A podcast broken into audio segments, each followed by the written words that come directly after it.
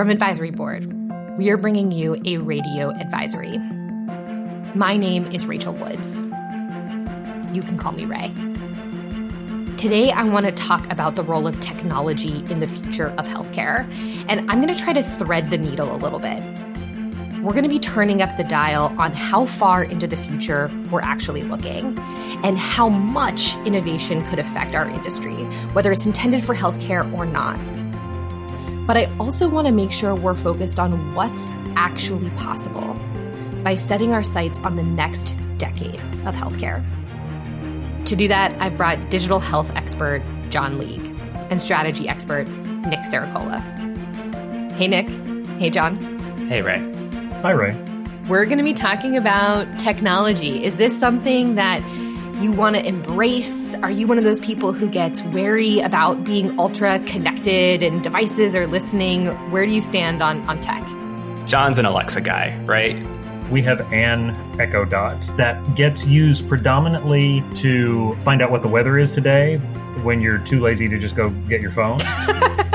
I should probably be more concerned about privacy than I am, but I think that is where most people are. We only care about it when we perceive a threat, and the things that are already sort of invisible to us, we don't even think about. I do not participate in voice assistant world yet, uh, and I hope to avoid it for as long as I can. I am an anti Alexa household. I would, however, sign up for if they come out with like a fitness implant, like the Apple Watch implant. I would, I would totally do that. I don't know where the cognitive dissonance is between Alexa and like fitness tracking is for me, but that maybe describes my personality a little bit better.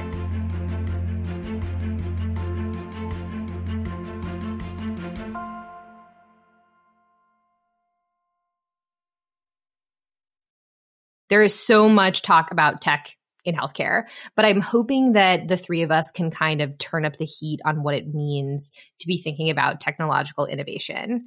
I want to leave telehealth aside. I want to leave the digital front door aside and talk about what is really possible, say, a decade from now. Does that sound fair? Yeah, I'm in. Let's I love it. thinking about the world from 2030.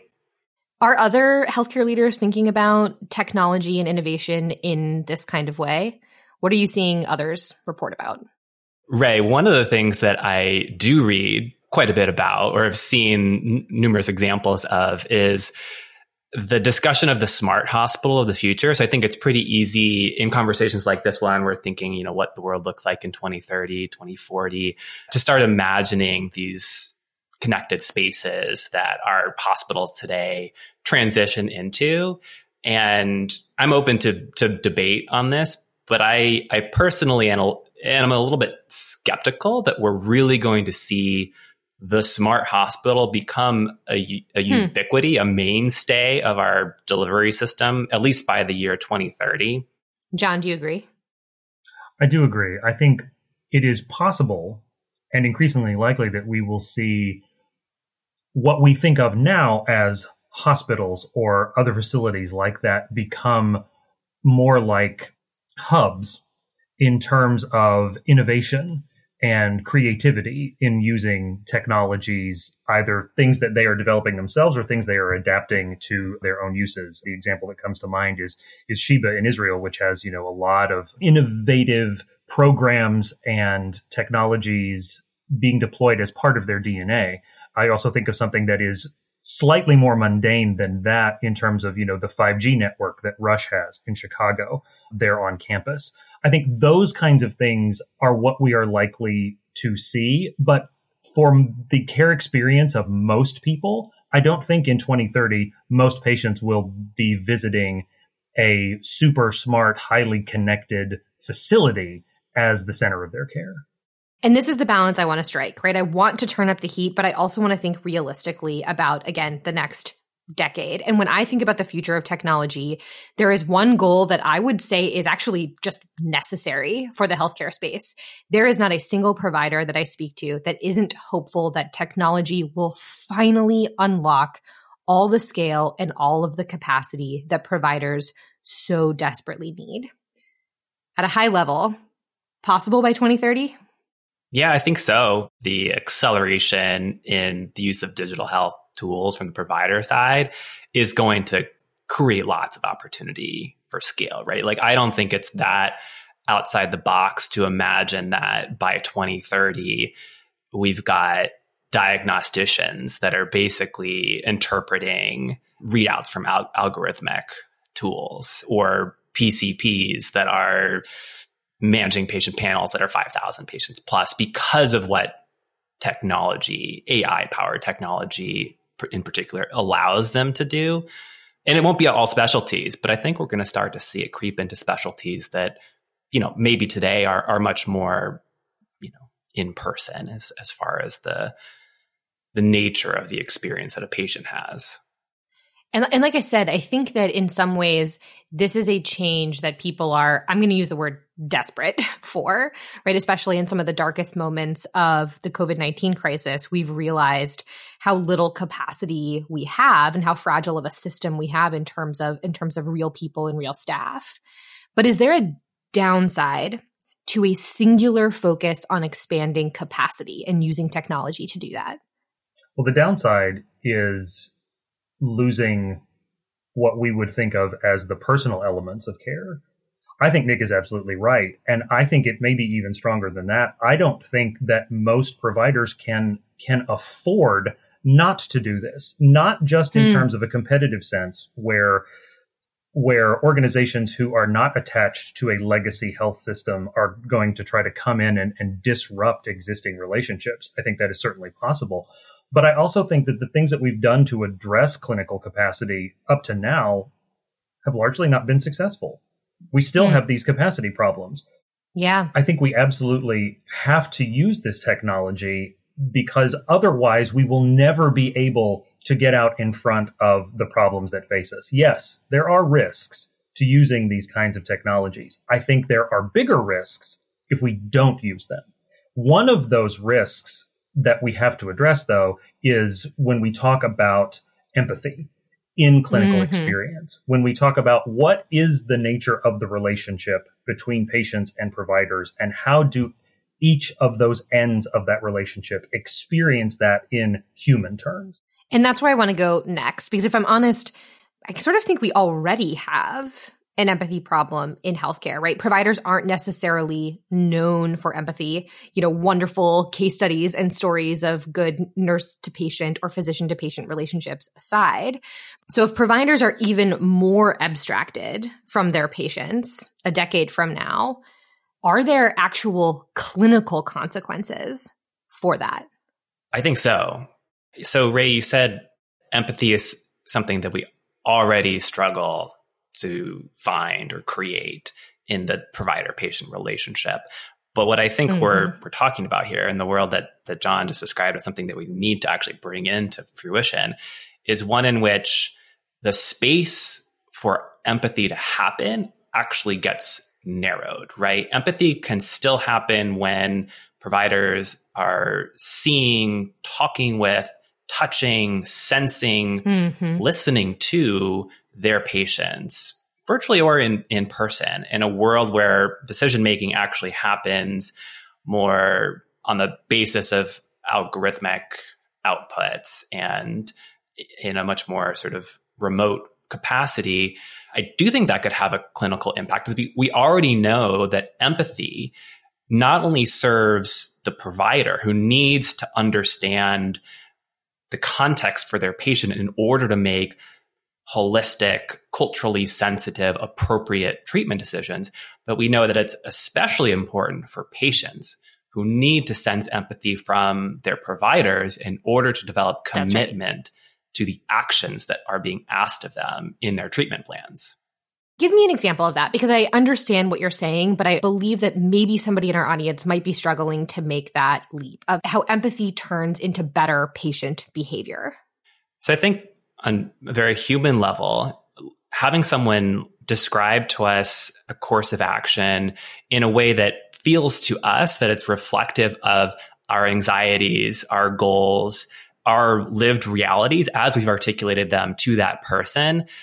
I think that we're much more likely to not only listen to the advice being given to us, but to interpret that advice in a way that we feel is actually appropriate to our needs. Whereas if you're getting something transmitted electronically from an individual or in some cases a bot that you've never spoken with and doesn't see you and doesn't understand you and hasn't even mm-hmm. asked the mm-hmm. questions to build that understanding, you might not take that medication. You might not schedule that follow up visit. You might not even trust that outcome. Exactly.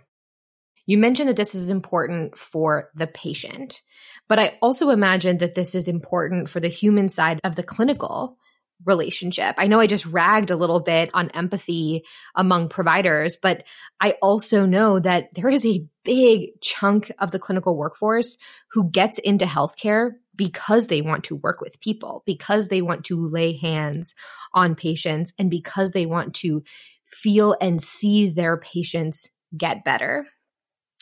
In a world where increasing capacity means that healthcare gets much more transactional, do we think that people will still want to be healthcare providers at all?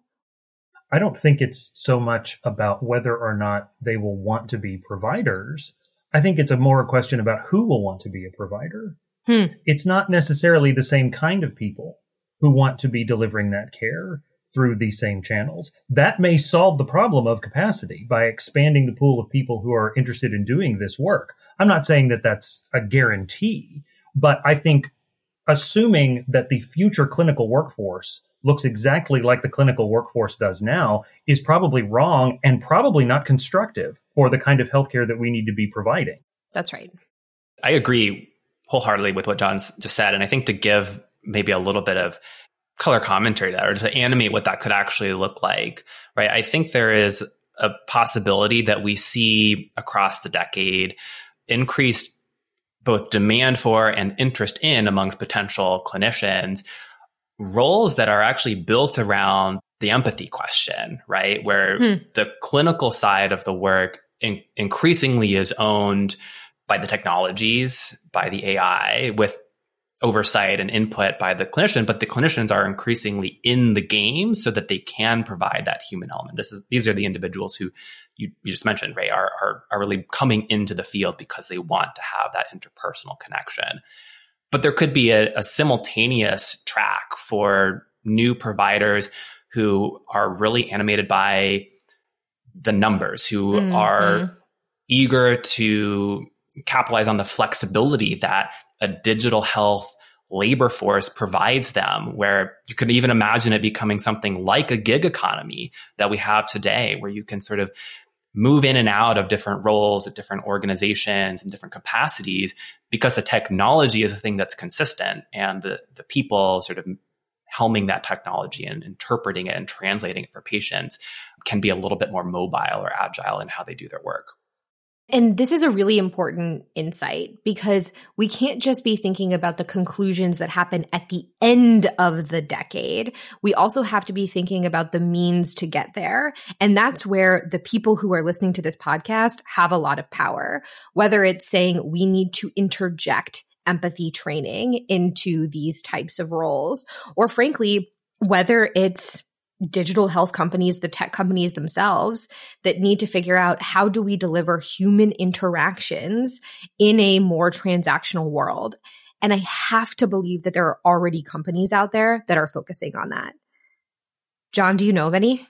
I don't know that anyone has solved this, certainly. It is something that they're working on. And I think there is a lot of work being done in artificial emotional intelligence, which sounds hmm. sort of disingenuous when you think about it artificial and emotional. but the idea is to encourage adherence scalably by making an automated interaction with a patient seem better. There have been various efforts at this there was recently a study, though, that a behavioral health chatbot run by Woebot was actually pretty good at creating a bond between hmm. patients and the platform. But I think that was largely because the AI platform was very upfront with patients about what it was. It didn't hmm. try hmm. to seem like it was impersonating a human.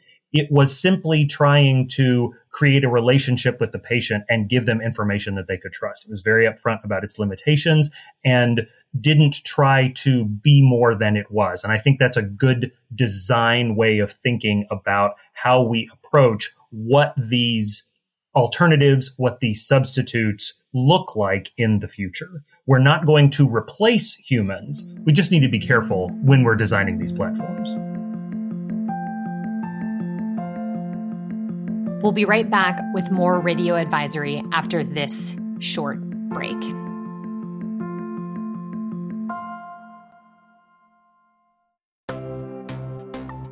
At the end of every episode, Ray says we are here to help, and we are. My name is Dia Partlow, and I want to tell you about Ask Advisory. It's a new service that connects you to an advisory board expert like me who can answer your questions. To reach our team, just visit ask.advisory.com and submit a request. It can be about a challenge you're facing, our most recent research, upcoming events, or anything else. It's free and easy. When you've got a tough question, don't go it alone. Visit ask.advisory.com today.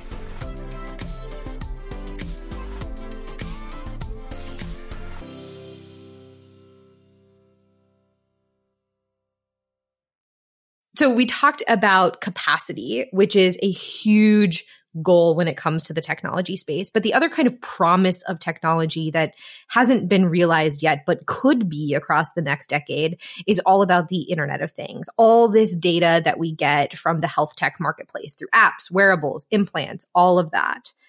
So far, my understanding is it's a lot of data and not a lot of action. What do you hope changes by 2030? Right now, we're in a world where, to some extent, it's you know data, data everywhere, and not an insight to drink. What do we actually do with these streams of data? How do we serve up the important few out of the trivial many so that it gets in front of a clinician or a care manager or someone who can actually intervene in an appropriate way on behalf of the patient? How do we serve up all of the new clinical information that is being created every single day in a way that can actually inform care decisions to mm-hmm. drive better outcomes? That's the real question. And I imagine this is going to be harder because we're talking about a future where there's even more data. That data is more mainstream, it's more connected. Maybe it's even better data than what we're using today. But I imagine that the problem still has to be how do we get people other than the consumer themselves to actually be the ones that are using and acting on that data? How do we get the clinical team involved? Yeah, absolutely. I mean, and to be fair, Ray, I think the industry does hold the ambition to shift some control to patients, right? We want patients to be in, you know, a seat of greater agency over their care management. And we imagine that the Internet of Things, which I think someday are just going to become things, because everything's going to be connected at some point, will become sort of the chassis right, on which individuals can make more informed decisions about their wellness or, or health care. We still want the clinicians to be a part of that paradigm. And I think getting the balance right is going to be really challenging, right? I, I already see a world in which we we perhaps shift too much control away from clinicians and towards the Internet of Things hmm. to a point where we are less able to manage some of the risks that that creates. I'm really interested in this idea because, Nick, you're talking about the balancing act that we have to do between patients and providers. I might go a step further and call it a power shift. And we know that we've wanted to shift power away from clinicians and to individual consumers for some time, right? That is a good thing.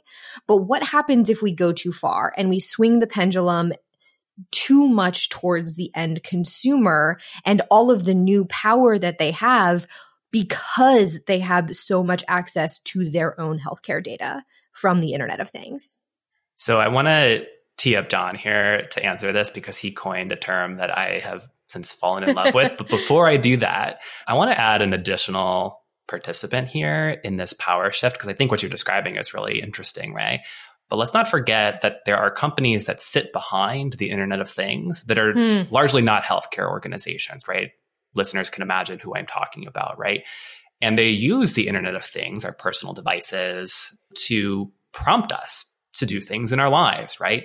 Sometimes those prompts are in line with health and wellness goals. Sometimes those prompts are in line with their own incentives to get us to participate in their ecosystems, whatever those are, whether it's commercial or social, right? And so I, I think as we shift control to patients vis-a-vis the internet of things we have to remember there are other actors sitting behind that that have their own interests here but john i want you to talk to us a little bit about the term that you've you've coined yeah john you've really got you've really got the the tee up here from nick well the thing that nick and i were thinking about as we we sort of explored this this problem was thinking about the ways in which all of those different influences on the consumer, both from their access to their own data, but also from these outside forces, these these other participants in now in the healthcare ecosystem.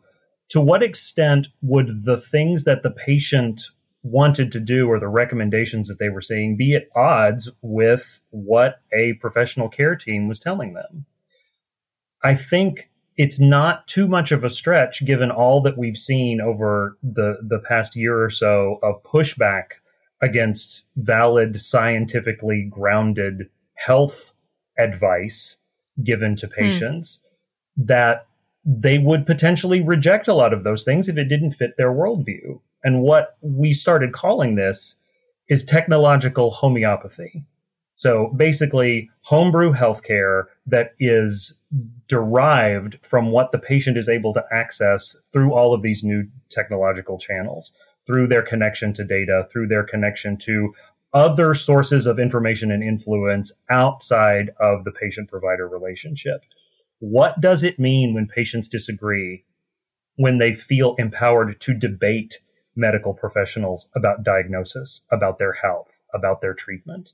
I think those are incredibly important questions that we need to be prepared for in a way that the largely paternalistic approach that most clinicians take to advising their patients is really not going to live very long in that world. Okay, this is a wild idea to me, John, but I also love this term because when I think about what clinicians have to deal with today and they have to deal with misinformation and they have to deal with people who are saying, no, this vitamin or this supplement or this essential oil is the thing that I have learned or that I believe is going to support my care. And we all know how painful that can be in the middle of a clinical interaction. But you're saying, what if it's not? The essential oils and the supplements, you're saying, what if it's the technology, the very technology that we need to get us out of the problems that we face today? For sure. And I think that just speaks to the unintended consequences of embracing a lot of these new channels for care delivery, for managing symptoms, for connecting people to information and even to other people. I think the unintended consequence element of it is something that we often don't examine enough. We're That's perfectly right. content to have a projection in 2030 that is all rainbows and lollipops, and we're able to achieve all of these great things. When the reality is that with all of these changes, that will be for the better in many ways there are also other ramifications that if we don't think through how we implement those things, we will wind up with other problems that we have to dig ourselves out of. Let's go there next. We've talked about two big changes in healthcare that I hope are actually in the future 10 years from now, because to your point, they sort of have to be. But let me just take a step back and think about the future of a more technological world in general, are there unintended consequences that you're worried about that you want to make sure the healthcare listeners, the healthcare leaders that are listening to this podcast are aware of? You know, we already know that digital hyperconnectivity, right, brought about by smartphones, social media, et cetera, causes physical and behavioral health conditions, right? Depression, anxiety, sleep disorders, et cetera. I worry what happens as the lines dividing digital spaces from real spaces become more difficult to identify, right? Hmm. We create new types of inter- interfaces with the internet that aren't based on hardware, right? That are screenless. As we transition what we know of as social media today to perhaps an actual metaverse, right? Where we exist digitally alongside our actual selves I worry that that leads to more public health challenges and challenges mm. that are more insidious because they're less readily identified both by those who have the challenge, but also by the care community that's meant to serve them. And maybe the treatments that that care community uses. I think so. John, what about you?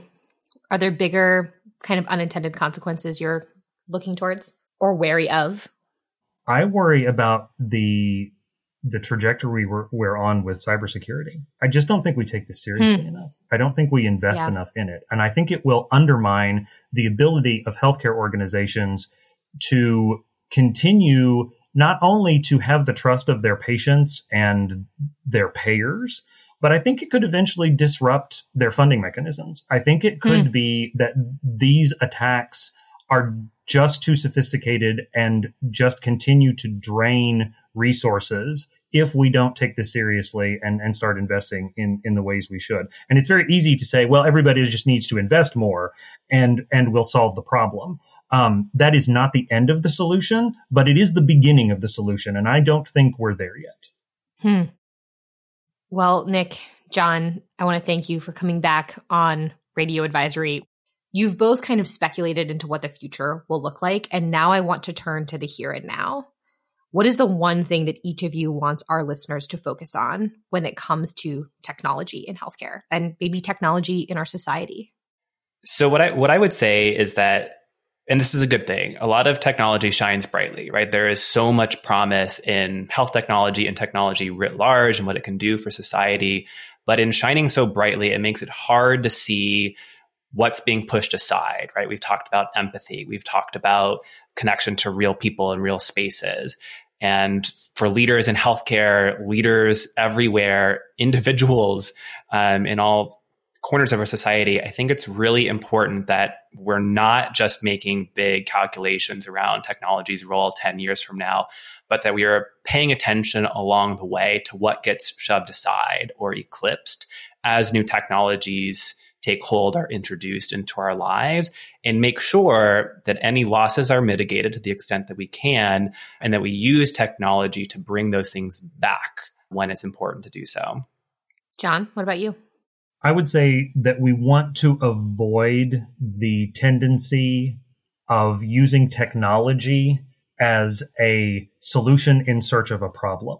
There are lots of shiny things, as Nick said, out there, and often we get so caught up in the potential that we tend to overhype what we're going hmm. to do you know, estimates that virtual care would take up 50 to 70% of all visits, or that AI were, is going to completely revolutionize cancer care within the next five years.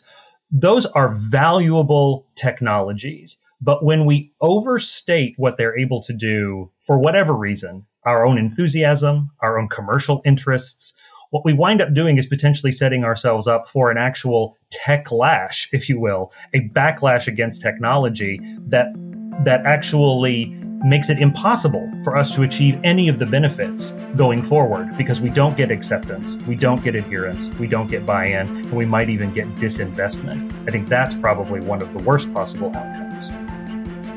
Well, John, Nick, thanks for coming on Radio Advisory. Thanks, Ray. Yeah, this was uplifting. Thanks, Ray. yeah, got a little, got a little scary there this time around. Sorry, you don't have to include that. No, I think you do. I think we do have to include it. That's right. Whenever we talk about the future, I have this tension of being both excited and a little bit nervous. We should, of course, set our sights on big, bold innovative solutions. And we need to think about preventing those downstream consequences that Nick and John mentioned. But we also have to focus on this moment and make sure that the technologies and the tools that we are testing actually work, not just for our business case, but for the patients that we serve and for the workforce that will be using them every single day. So remember, as always, we're here to help.